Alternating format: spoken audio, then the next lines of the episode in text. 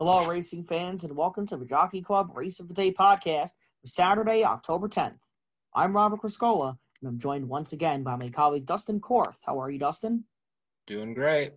All right, we are the handicappers behind the Jockey Club on Covers.com, where we give out both free selections and paid pick packs every Friday and Saturday, so be sure to check us out there.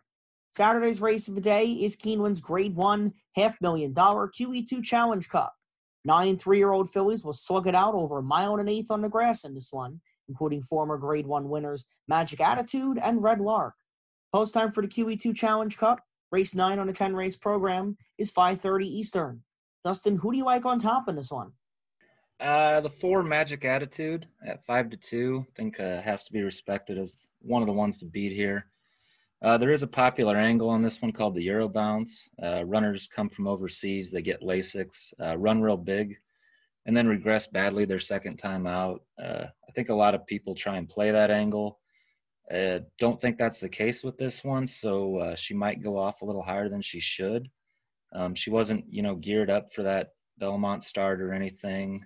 she was still relaxed, ran her late, ran her usual race late in the stretch. Um, and she actually ran just as fast as she did in her last French start. So there was no big improvement improvement for her to regress off of. Uh, she just ran her race. I expect her to do it again.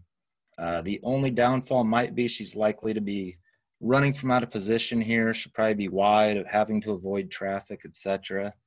Uh, so it was close for me. I also like the two Sweet Melania at seven to two.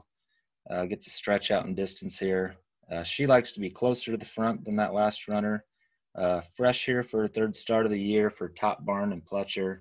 Six turf races, never out of the trifecta, three wins, three different tracks, including Keeneland. All right, so how do you recommend betting Saturday's race of the day?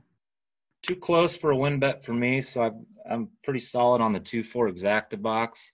Uh, is competitive field though, so probably also have a try box adding in one of your runners if you got something different for me. All right, sounds good. I think the four magic attitude is the horse to beat here, but I'm going to try for an upset with the six Hendy Woods at 10 to 1. She probably has the most upside on Saturday, as she's raced just five times to date. Three of her first five efforts were victories, including a minor stakes in Indiana Grand. Hendy Woods was a respectable second in Churchill's Grade 2 Edgewood Stakes on Kentucky Derby Day when last seen. Magic Attitude must be respected off her Belmont Oaks effort.